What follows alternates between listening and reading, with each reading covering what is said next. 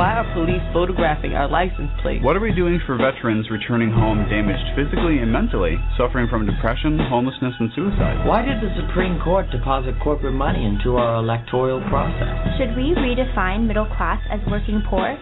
Or is it just another Wall Street merger? What's really behind new voter picture ID laws in certain states? Why aren't NBC, ABC, CBS, and Fox asking these questions? Welcome to the Reasonable Voice radio show. I'm your host, Marcello Rolando, the Reasonable Voice.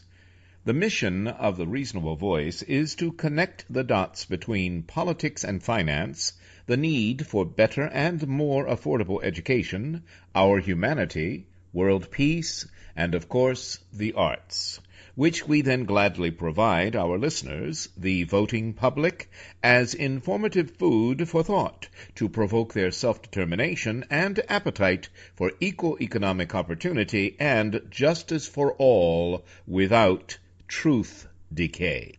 The reasonable voices are advocates prioritizing education, preserving our history, leading by example for a peaceful and prosperous world by evoking and embracing both creative artists and political unity as solutions to our challenges. Hello, I'm Marcello Rolando, the Reasonable Voice, and I welcome you to the Reasonable Voices Talk Radio Show. My guest today is quite a fascinating triple hitter, I'd like to call him, David Bendernagel, and I'll spell that for you B E N D E R A G E L.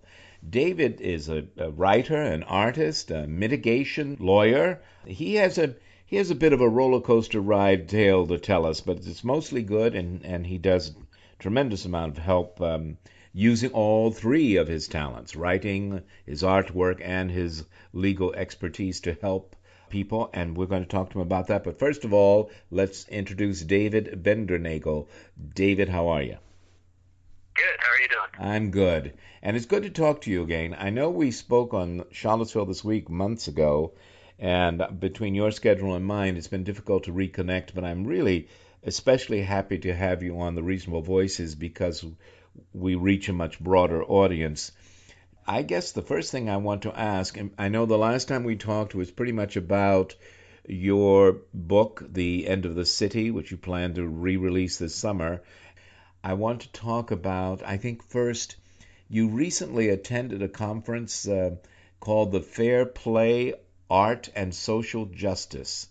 What did you do there? And what is it? What is the Fair Play uh, Art and uh, Social Justice?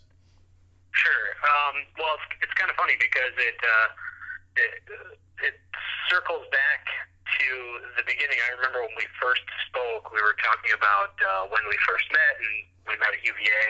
Yes. Uh, a memorial service for uh, Werner Sensbach. Yes. And uh, this uh, took me back into the world of uh, this recent conference took me back into the world of printmaking, which I thought was really uh, a pleasure and, and really interesting, but also uh, had to do with the work I'm doing currently. So it's a, it was a nice uh, sort of combination of different things. Mm-hmm. But uh, so St. Ambrose is a St. Ambrose University is a small uh, university in eastern Iowa, and uh, their art department was part of this. Uh, well, it was the host of the, of the conference, which was fair, uh, fair play, art, and social justice, and they were the, the art department was kind of piggybacking onto this year of social justice at the university, where they were, you know, each year the school uh, addresses some theme in, in a lot of its public functions, I guess. Uh-huh. And so the art department decided to to do something in response to this idea of social justice, and so they put on an, uh, a conference of how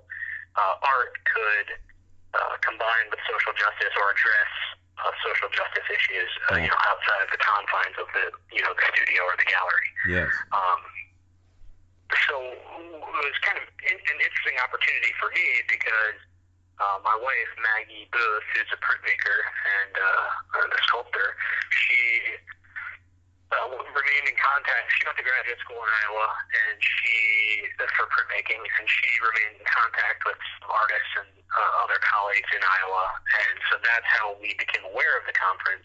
But I was able to uh, to go there as a part of my work as a mitigation specialist, which was kind of a special opportunity for us. So it was a return to art, but it was also a a literal mixing of art and social justice for me personally because I was going there uh, representing a client who who I've been working with on art. Yes. Um, as part of as part of his, uh, you know, as part of our representation of him. So that uh, maybe I should explain what it is that I do. I was just, you know, I was just going to say maybe I should ask him to explain exactly what. I mean, I, I, you, you are an attorney and uh, and trained in law, uh, but you keep referring to yourself as a mitigator. Can you make that distinction for us laymen? Sure, sure. So I have a law degree, so I'm trained in, in law, but I do not have a bar license, and I'm not operating as an attorney in this capacity. What I'm doing is, uh, so I have legal training, but I'm a, a mitigation specialist. Is uh, a person who, well, I should back up a little bit. Our office is a public defender that represents clients who are charged with uh, capital crimes, and so that's crimes where they may be eligible for the death penalty. Yes. And so what a mitigation what a mitigation specialist does is uh, one way to think of it is as a, a life historian. So you look into the life of the client, you research the life of the client in order to you know put their uh, behavior into context and kind of understand them as a human being. Then uh, you know with the idea that if they can be understood as a human being, then they um, may be spared uh, the death penalty. So in Virginia, as in a lot of other places, uh, you have a guilt innocence phase of any of, of, for a capital murder trial. There's a guilt innocence phase, and then there's a separate sentencing hearing where you have the opportunity to make the case that the death penalty is not a fitting punishment for this person. And part of that is understanding who this person is and and humanizing them for a jury so that they understand that uh, that they have more than just a list of charges by which to interpret this person uh, and, and kind of receive this person. And it's our hope that you can that if you can see the person as a human being, that then the jury uh, will act in a merciful and just manner and, and, and allow this person to live. Um, not all cases get to that phase. Some cases resolve ahead of that.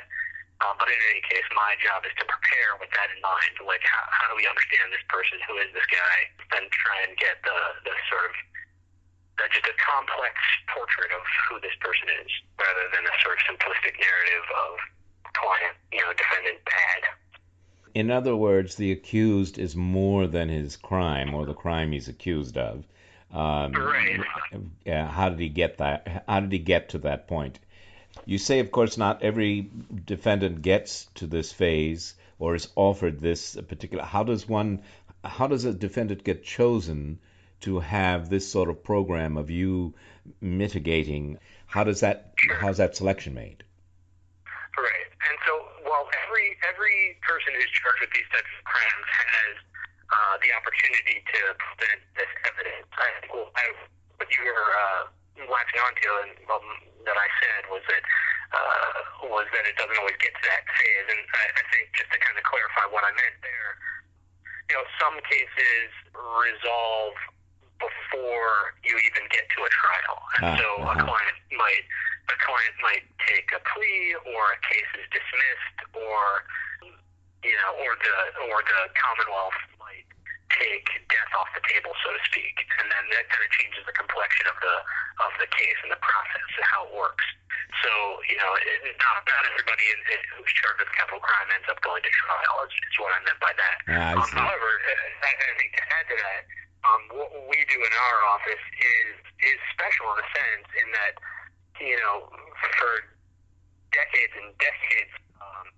You know, death penalty cases weren't always tried the same way, and so it's more of a recent phenomenon that there are offices that specialize in this type of work. So you have lawyers that are, are you know experts in in trying these types of cases, and then you also have uh, a sort of growth within the the role of you know the role that mitigation plays in these cases, and so you have you end up having mitigation specialists who end up get, having a lot of experience working with clients, getting to know them, uh, researching their history, and that, that doesn't just come from talking to the client. It also comes from you know, analysis and collection of records, um, and then interviews of anybody the client uh, come into contact with.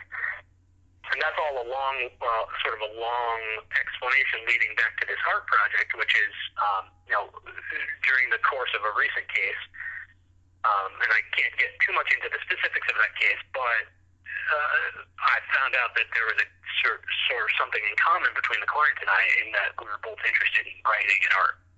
Hmm. And so, you know, and, and it got me thinking about you know, now as a mitigation specialist, one of the goals is to look into this person's past to understand them.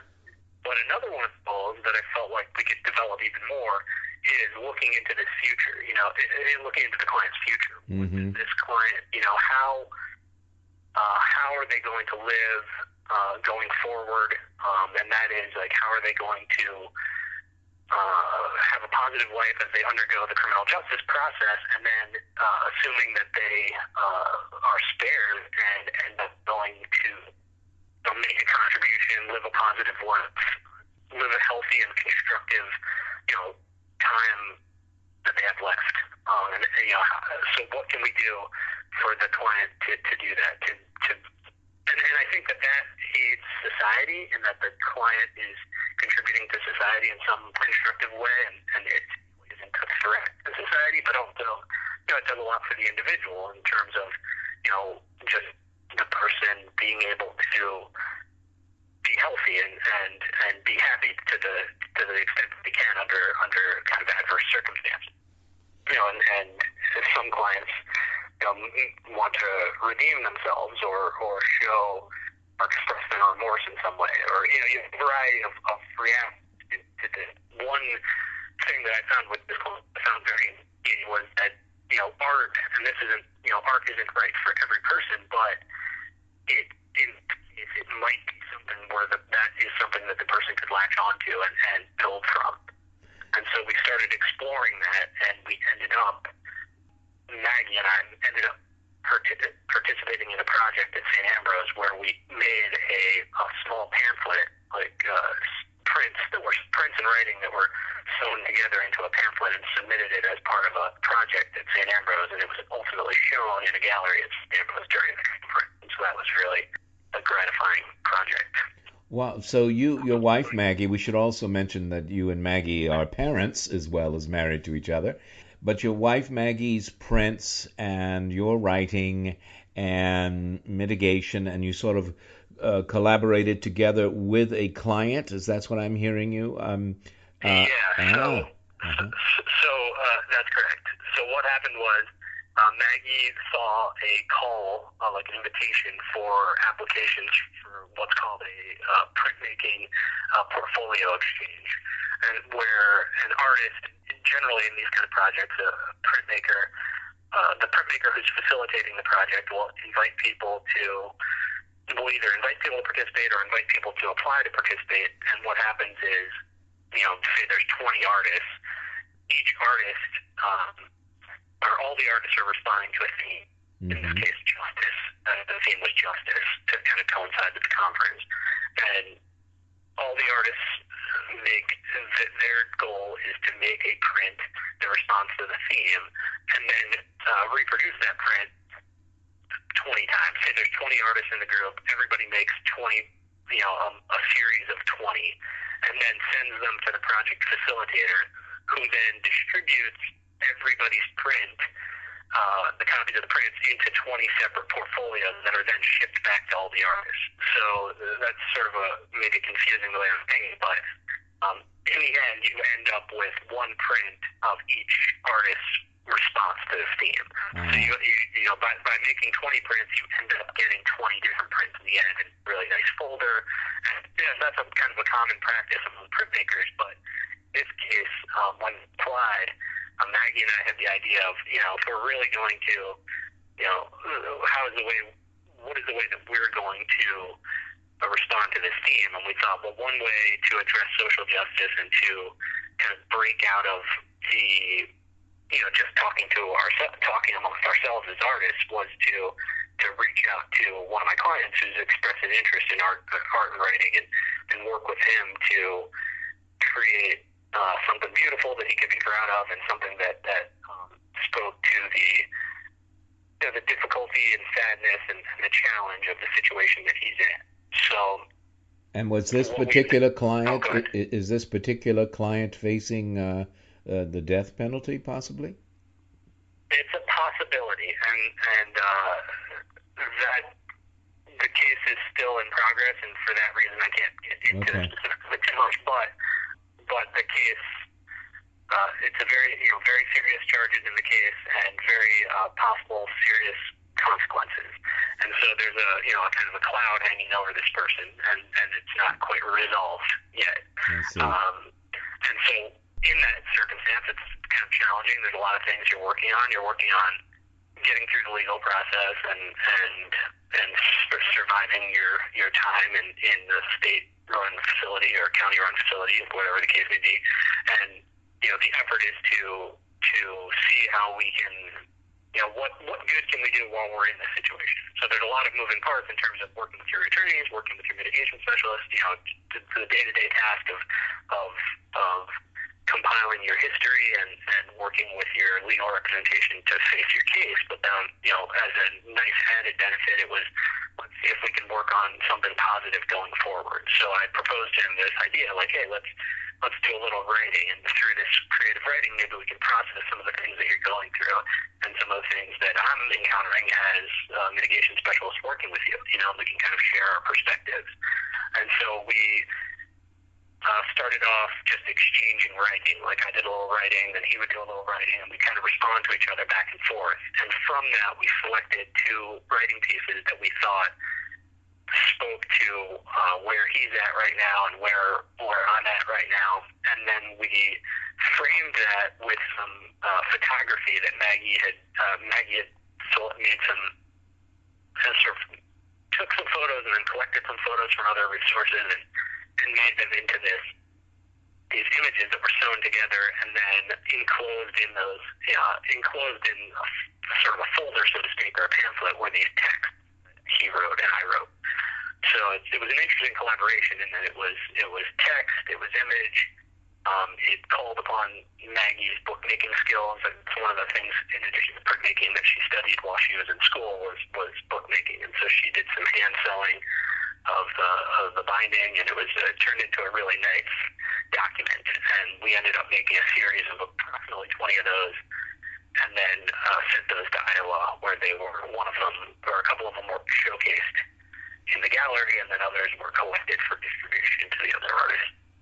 You know, David, th- this is absolutely fascinating to me. I'm listening to you and thinking of all the things that have been pulled together the people, different backgrounds, similar backgrounds in some cases, you know, the interests and abilities, talents. But we're talking about photography, we're talking about printmaking, we're talking about book making, book binding, and writing, and legal mitigation, and facing p- potential catastrophic punishment uh, and and up nonetheless all the while uh, this uplifting inspirational spirit of hope through the arts I, I mean it's like i'm listening to you and i'm going holy smoke how did all that come together? I mean it's fascinating that at any point in life uh, such things can be combined but under the circumstances it must be i don't know i, I just think it's I think it's a bit of salvation for everybody involved. I don't know. Is that putting it too? Am I overreacting? No, I, I, uh, no, I mean I appreciate your enthusiasm, and just as I, I appreciate the opportunity to talk with you again, I, I'm really grateful for that. No, she, you know, oh, the collaboration feels special. Yes. Maggie and I think to the client as well, and it it was you know as art sometimes is, it was just fun making it. So it was like we're embarking on some creative project, and that can always have some joy in just the process where we get to revise our writing and and you know respond to one another and and, and edit images, uh, you know, kind of pick and choose among the images what we wanted to represent us, and so there was there was joy just in the in the in the collaborative process. But then, you know, being able to share, um, you know, to engage in a dialogue, but then also share that dialogue uh, with other people, viewers, or you know, people who visited the conference you know, it was great. I mean, I, I think, and where it'll go, you know, it's. It, I think there, there, it also opened up a lot of possibilities because mm. I think people who've encountered the project you know, have inquired about what we're doing, about the efforts that we're making, and, and whether this is something that can be sustained with this particular client or with other people who yes. may be creative and in similar circumstances. And like I said before, you know, you know, art isn't always going to be the thing that someone latches onto. I mean, people who are, you know, incarcerated, you know, have a lot of different things that, that they value or, or, or might help them uh, build a better life. You know, whether it's family or religion or or you know some other kind of some other you know any other kind of activity that they're interested in. It doesn't necessarily have to be art or, or creative output, but um, for this particular client, I think for you know a lot of other you know people who might have uh, some creative inclination who are incarcerated, you know this could be you know something something special for them to uh, you know rather than then uh, you know the, alleviate the the suffering that you that you might undergo while you're incarcerated, and also make you you know I think people who are incarcerated sometimes you know, I don't want to speak too outside of my own personal experience. You know, I don't know, I, and I can't speak for everybody, but but you know the idea that you're in there and that you can do something that is worthwhile mm. rather than something negative. Um, I think people, a lot of people want that. You know, they yes. want to be, you know, so, but, but with this particular client, I think it was it was also special because he is, uh, you know, he's a talented guy, and mm-hmm. so that's another thing to explore. It's like, okay, well, this is, you know, just an untapped talented person, and you know, where where can that go if you if you're working on something positive and, and something engaging? You know, yes. maybe maybe you can create further work. Maybe this can help your life be better, and maybe it can make you it's like a, it's like yeah. at least having a temporary going back to the road not taken and then taking it.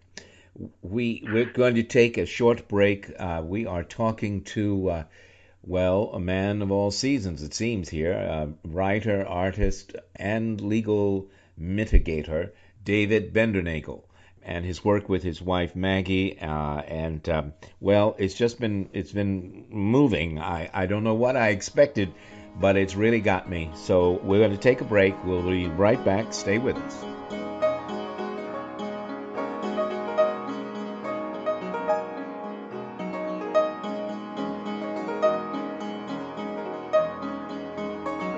And now, another film rental discovery. Welcome to the Indie Film Minute. Dallas Buyers Club is a remarkable film famous for the commitment it received from star Matthew McConaughey, who achieved an emaciated state for his role as an AIDS victim. It succeeds not only as a deep character study, but also as a historical exploration of a time when we all wondered where this new plague might lead. McConaughey plays Ron Woodroof, a bigoted Texas roughneck who finds he has AIDS and only weeks to live. Not one to consider rules, Ron begins a fight for survival. First, he obtains the new AIDS drug the way he would any illegal pleasure through the black market. AZT holds promise, but early on it does more harm than good. Hearing that hope is available across the border, he travels to Mexico, finding effective methods to keep the Reaper at bay. Returning to form, he smuggles these miracle drugs across the border to sell to other desperate AIDS victims. Hey, profit ain't a bad thing. Woodroof is based on a real person. Through his complicated and interesting journey in the film, he finds ways to circumvent our closed minded medical establishment, and along the way comes to know compassion for his fellow man. His legacy is honored through this low budget wonder of a film. Dallas Buyers Club. Not in theaters, discovery through rental. Find us on the web at indiefilmminute.com. Welcome back to the Reasonable Voices Talk Radio Show. My guest today, David Bendernagel, a writer, an artist, and a legal mitigator who deals with clients who have serious charges against them. Works with his wife, who's also an artist, has many talents, and both happy parents of a sweet young daughter that I had the pleasure of meeting at the University of Virginia, oh, maybe a year ago or more now. David has been talking about this combining. Actually, he has done this with his wife, with a client in prison, to combining the talents of the client's writing and David's writing, and uh, Maggie, his wife's artistic talents uh, as a printmaker and a book binder maker. Uh, all of those things coming together and and creating this marvelous, I think, uh, inspiring, hopeful, creative adventure. And it just reminded me, as David and I were chatting, I told him off air that um, when I was a kid, I thought prisons, uh, even as a child, my impression of what you know, probably the only impression I had was television, that prisons, people were, were not getting the right idea about prisons. That, of course, now we've gone so far, we have prisons for profit, these private prisons.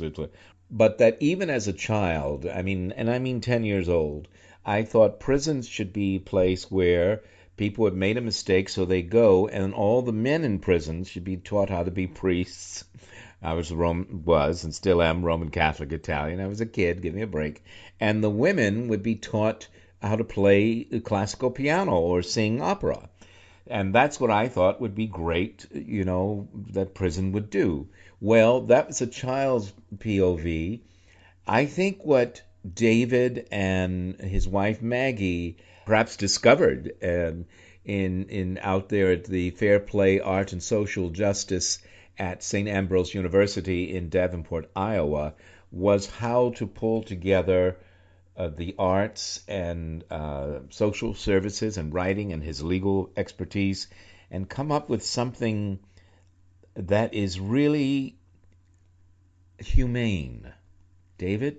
get me out of this. Tell, talk to me. No, no, I I, I, uh, I appreciate the story and the the context. Um, yeah, the, the the project that we're doing in Iowa. One, one of my colleagues uh, referred to it uh, in an interesting way. She described what we were doing as forward-looking mitigation. Yes. And so I think, and I thought that was a really smart way to put it. And I think that's, in, in some sense, it's always been a part of mitigation work. I mean, in addition to understanding where the client came from, you you know it is on the attorney's team to show you know how the client is going to behave going forward. Yes. You know, and because because one of the things that the state one of the things that the state is trying to show, well, as they put on their case, is that this person this person who's been charged with these very serious crimes is uh, aggressive and a threat going forward. Mm. And so you have, you know,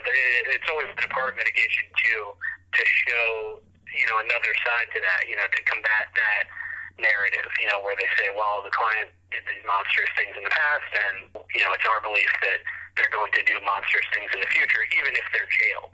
I mean, that's the one, you know, that's the argument in in favor, you know, that that is pushed to to promote and support the death penalty, which is, well, this guy just can't be anywhere mm-hmm. um, too dangerous. And so as we get to know these clients, you know, you're you're looking for information that will complicate that uh, assertion.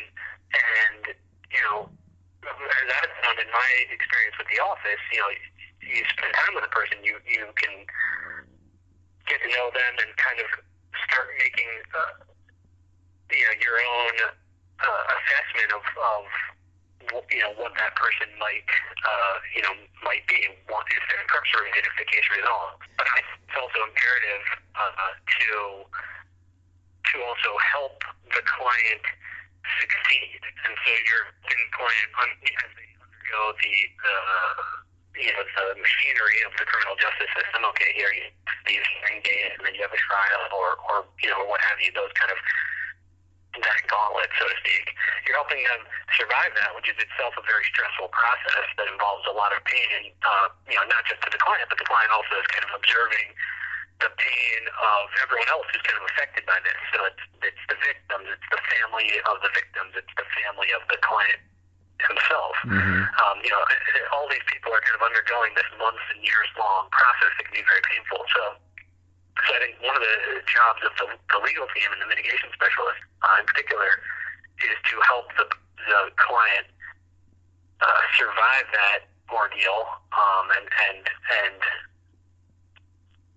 and succeed. You know, and and, and part of that is, and, and then so so there's that there's that aspect of it, the, the that process, but then there's also the aftermath. So if the person is incarcerated, sometimes for the rest of their life, their life, you know, uh, what will that look like? And helping the person succeed in that way is also helping them with what, what, what maybe my colleague was referring to with forward-looking mitigation.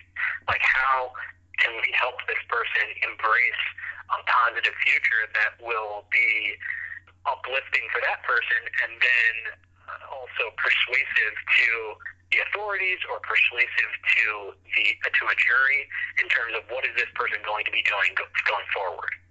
And, so art can be that for some people, I think. Uh, art or writing, creative expression. You know, like I said before, it could be for another guy. It could be um, deepening family relationships. It could be religion. I mean, it could be all these things as well at, at one time. Um, it could be uh, some kind of handicraft or just anything that the person can be doing, some kind of uh, vocation that the person can can can attach to to help them going forward. And so, with this particular client that Maggie and I collaborated with, I could see that he had a certain type of intelligence and creativity that lended itself to art making, and he expressed an interest in doing that. Yeah, I mean, you also don't want to you know, shepherd a client into an activity that's not going to be beneficial to them or, or is not of interest to them. Exactly. You know, uh, and you have to be delicate with that because as the person to advocate, you know, you can influence that person in terms of they're, they they may in some cases be looking to you for guidance, and so you don't want to push someone into something that's not helpful for them. But in this case, the client showed a very uh, strong desire to do art, and then having the exchanged writing and the possibility presented itself to, to take part in a in this portfolio exchange, um, you know, I could see that it was providing something to the client. He seemed very excited about it and seemed to be feeding him, you know, a kind of positive affirmation and, and uh, constructive, you know, constructive activity to take him away from the difficulty of the situation at hand and also to to help him show his worthiness so to speak, for the human community. Sure. You know, this person can do something positive, he can do something beautiful, he can do something that is, uh, you know, anti-violence and something that is, uh, you know, just personally rewarding and, and ultimately peaceful thing to do. And, and I think that's part of helping our clients succeed. Uh, it, it, you know, if if that's you know something that they're uh, able to attach to and, and feel some conviction behind. Okay, David, uh, this has been fascinating, and I, I want to move on only because of time. I, I sh- we should mention, I don't know that we did, that the the product that you and Maggie produced with your client, this collaboration was called uh, "There's a Light on Him." Is that correct? Yes. Yeah. Yes, that's what it was, that's uh, that's what it was called. Okay. And and I plan to document that on my writing writing website at some point. But um, you know, like a lot of uh, artists, my website is under construction at all times. So, sure. yes. so it hasn't been updated. All right, I'm I'm going to switch. Forgive me for interrupting. Uh, all of this no, has no. been fascinating and and truly has got me thinking about so many things. Perhaps we will talk in the future. But first of all, you wrote the end of the city, and that's what we talked about when we first talked on my other radio show. The end of the city was a book. You got it published, and then things kind of went uh, awry with the Pink Fish Press, and you never received royalties for the sales. So that issue, but you're also planning to re-release the end of the city this summer, 2016, and you're planning a sequel to the end of the city. So talk to us about all of that. Put that all together for us. Sure, no problem. So the end of the city was uh, the project. It's a novel. It's about a. It's got two narrators. Uh, young, uh, you know, a teenage boy who is struggling with the death of his father, and then uh, a, a sort of fantastical alter ego is the other narrative uh, narrator. This uh, uh, he's an assassin, and he's sort of uh, trying to navigate the dramas and conflicts of his uh, his more violent world. And so those stories kind of unfold side by side and and and hopefully act as a counterpoint to one another, providing insight to you know, how these people are dealing with with violence in their lives or loss in their lives. And it has a lot of references to comic books, video games, culture. Um, you know, because it comes from the mind of this teen, you know, in, in some ways comes from the mind of this teenager, and then alternately, you know, showcases the world of this kind of over the top anti-hero who's trying to redeem himself uh, in some sense. So that was a book I started working on back in graduate school more than a decade ago, and then was finally published by the Pinkfish Press in 2013. As you alluded to, uh, the publishing side uh, was less satisfying than the artistic side. Mm, I was happy with how the book turned out, but um, the press and I ended up parting ways because I was never paid, and that was, you know, kind of a dramatic ending to my. Well, not an ending, but it was uh, one chapter in my uh, education in publishing, and it was a little a little bitter, but but we parted ways. Um, I learned some things, um, and I'm hoping to really release the book independently this summer. And then, meanwhile, as you said, I'm working on a sequel as yet untitled, but where it kind of follows up with this world that I created with the first book, and, Mm. and hopefully use it to address, uh, you know, concerns I have now. You know, when I first started writing the, the you know, the the end of the city was written. I mean, it's in the voice of a teenager and then in the voice of this kind of book type person, but it also addressed concerns that I had in my younger life. You know, as we were coming out of uh, September 11th, and just a lot of other things that were on my mind at the time that I started writing that. And you know, now I'm hoping to use the sequel to to address you know some of the things that I'm I'm concerned about now, and and and hopefully bring some of my uh, insight that I've gained over the years to to bring something new and fun to the table with a new book. So that's uh, in progress. Now you are. Do you live in Reston, Virginia? Yes, that's, uh, I returned there after some years living in other places. Ah. Uh, yes. Because I used to live in Great Falls, Virginia. When I first came back from New York City, I lived in Great Falls, Virginia, and, and shopped a great deal in Reston, Virginia, uh, quite close. yeah, yeah. So uh, anyway, it, what um, when you, uh, I, I think the the point, and then we'll move on from this, but uh, the point I made, even I think in the introduction, is that here you are, a talented writer. You write a book, The End of the City. You find a publisher, which is already a, a um, an amazing achievement for someone out there alone with a book trying to get it done. And you said the artistic part was fine, which I am assuming means that they said, This is a good book, let us help you make it better, let us do some editing, and they worked with you, and you were more or less very pleased with that. But then the business side of of taking care of the financial obligations to you did not happen. So you you you uh, you worked with the Washington State Attorney and and and got that contract um, uh, terminated. Did that sort of launch, or were you already studying law? Did that sort of launch your Uh, oh, love that's of mitigation? Good, no, uh, no. I actually I was. Uh, uh, that was not the impetus for me going to law school. It was kind of an interesting Uh-huh. uh, I, echo, but I, I, I throughout the years have kind of been interested in public service and working with people who are in crisis or working with people who um, were kind of struggling at the fringes. So uh, working with people who were I was going to say low income populations, but a lot of people I worked with were kind of at the very, very low end of what that might entail. Like they were really on the edge, and Uh-huh. and so I've worked with I've worked with people uh, over the years um, in various different sort of social service type jobs or volunteer work, and that I went to law school with the idea that that would enable me to you know it might open more doors to do that work, and that's just always something I've been drawn to. And It's- public service were always just things that I wanted to do. So so I chased both of those things in, in kind of interesting ways, I guess. And sometimes they overlap and intersect, and other times, uh, you know, they're they're they diverge. Um, You know- they've always been a big part of what I'm doing. You know, you you I know you were a public defense investigator in Seattle uh, before uh, being a mitigation specialist in Northern Virginia, a capital Defender. But it seems to me that uh, always you've been interested in this combo duo of public service and the arts. And as you say, sometimes they're closer than other times. Like I love theater and television and movies. I work in that as a career, but I love politics and political radio, so sometimes they cross or whatever. Anyway, I understand that. Tell me though, before graduate law school, you went to the University of Virginia. I'm I'm interested where you and Maggie learned your print artistic talents.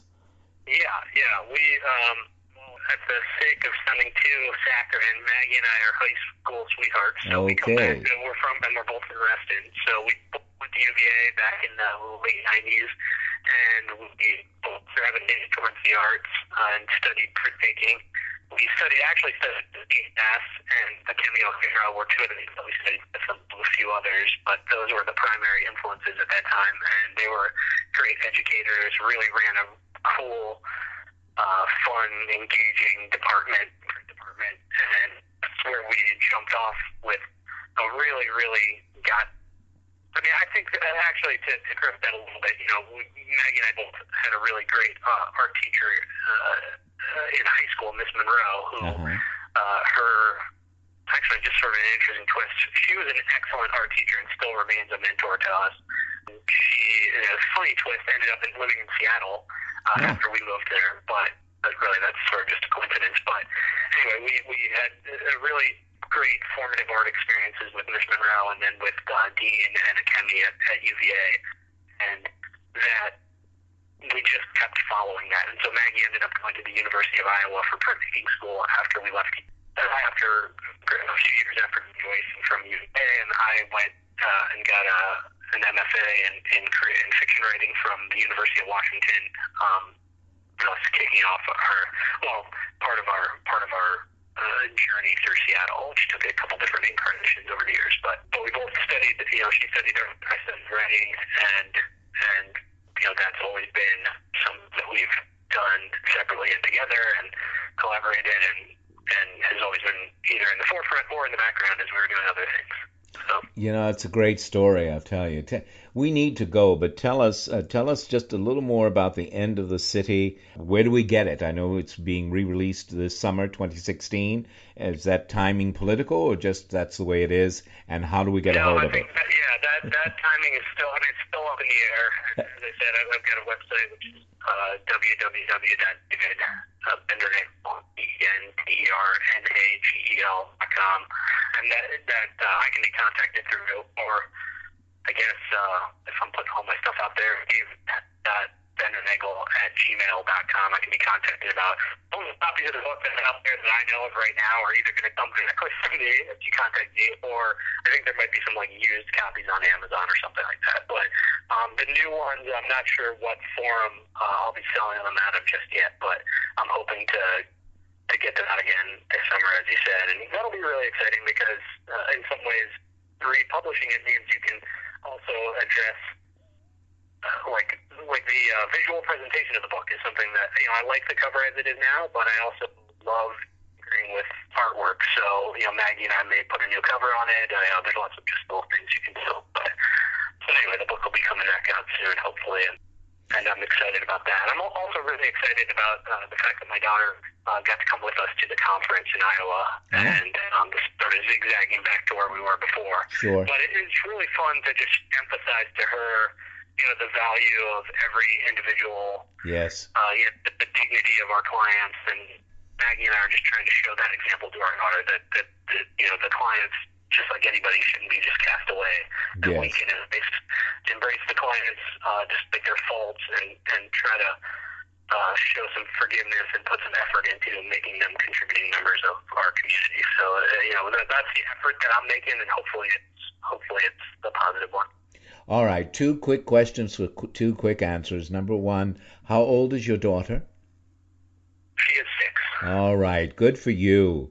Uh, you know, starting her in this atmosphere is just great. And the second question is, give us again the website. I think you broke up a little bit the last time. Okay, sure. The website is www.david, D-A-V-I, Bendernagel, B-E-N-D-E-R-N-A-G-E-L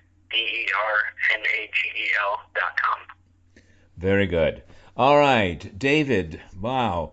David Bendernagel, like I said, author of the novel The End of the City, when with his wife Maggie, not only did they create the great art of their six-year-old daughter, but printmaking as well. And and David is also a legal mitigator with the um, it's the Northern Virginia Capital Defender. So, David, thank you so very much for being on the show. We wish you all the very best. We love the combination of of, of, of serving the public and doing so creatively through the arts. And we appreciate you being on the show and wish you all the very best. Thank you so much. Thank you so much. Wish you the best as well. Take care. Okay. Bye now. Bye bye. Stay with us as we'll be right back with a final comment from the Reasonable Voice.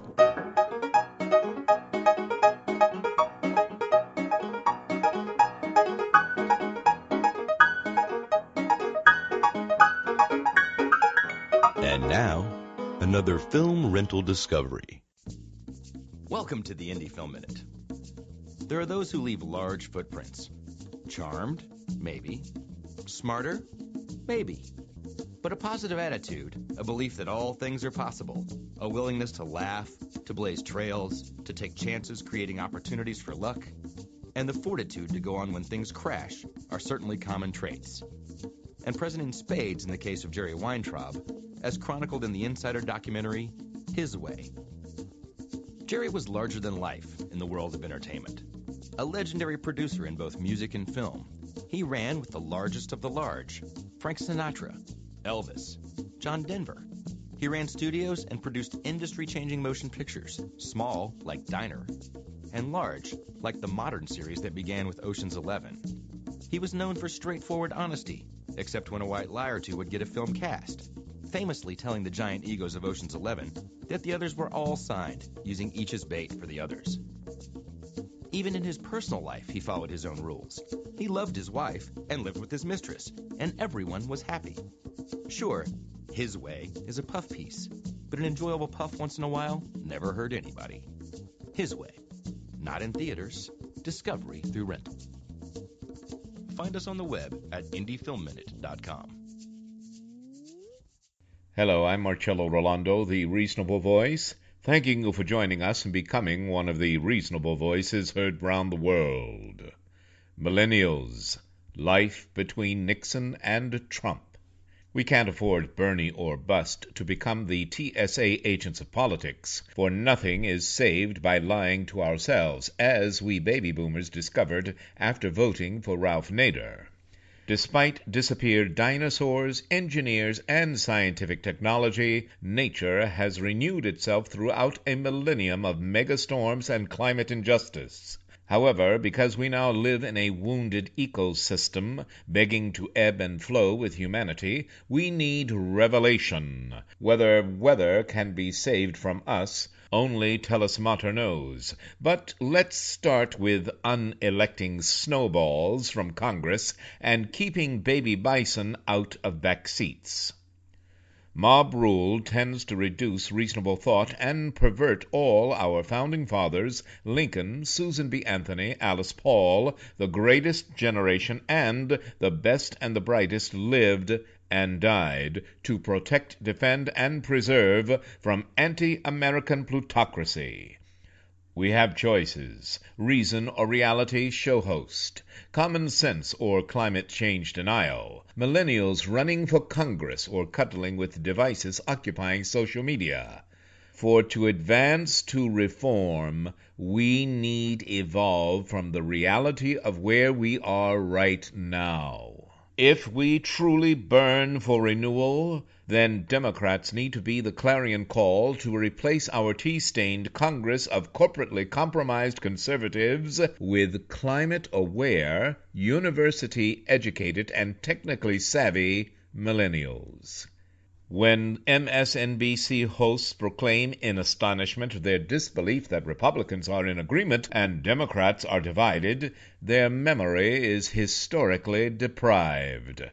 Republicans have always anchored America in lockstep to make political points, while Democrats, thinking forward, have been our nation's troubleshooters, like making trouble for NRA neocons who aren't the least bit troubled by the troubles of 99% of American places of employment, malls, church and movie goers, health clinics, or school kids.